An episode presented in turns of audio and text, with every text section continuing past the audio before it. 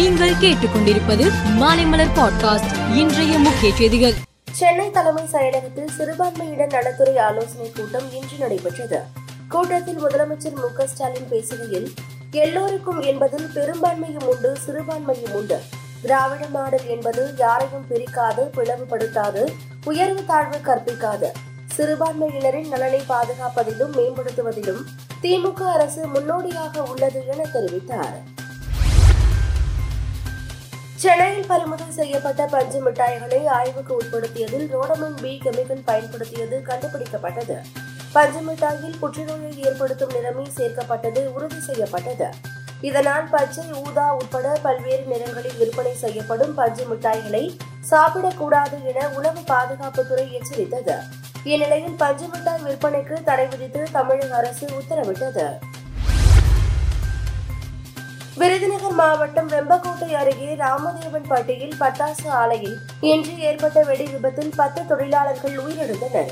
இந்நிலையில் பட்டாசு ஆலை வெடி விபத்தில் பலியானோர் குடும்பத்தினருக்கு தலா மூன்று லட்சமும் காயமடைந்தோருக்கு தலா ஒரு லட்சமும் நிவாரணம் வழங்கப்படும் என முதலமைச்சர் மு க ஸ்டாலின் அறிவித்துள்ளார்.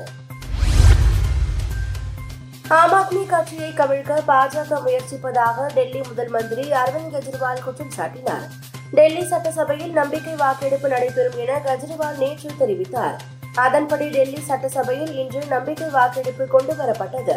அதில் ஐம்பத்தி நான்கு உறுப்பினர்கள் ஆதரவாக வாக்களித்ததால் நம்பிக்கை வாக்கெடுப்பில் ஆம் ஆத்மி ஆட்சி வெற்றி பெற்றது.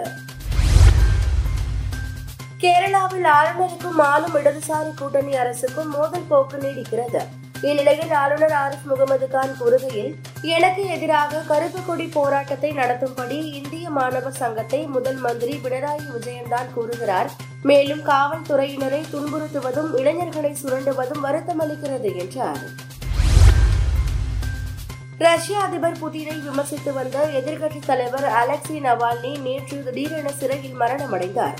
இந்நிலையில் அதிபர் புதினின் ஊழல்கள் மோசமான செயல்களுக்கு எதிராக துணிச்சலுடன் செயல்பட்ட நவால்னியின் மரணத்தில் சந்தேகம் வலுத்து வருகிறது.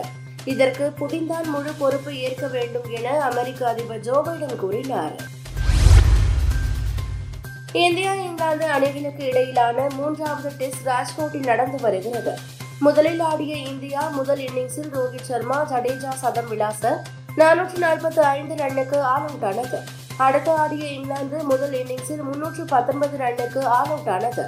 அந்த அணியின் பென் டக்கெட் நூற்று ஐம்பத்தி மூன்று ரன்கள் குவித்தார். இந்தியாவின் சிராஜ் நான்கு விக்கெட் வீழ்த்தினார். மேலும் செய்திகளுக்கு மாலை மலர் பாட்காஸ்டை பாருங்கள்.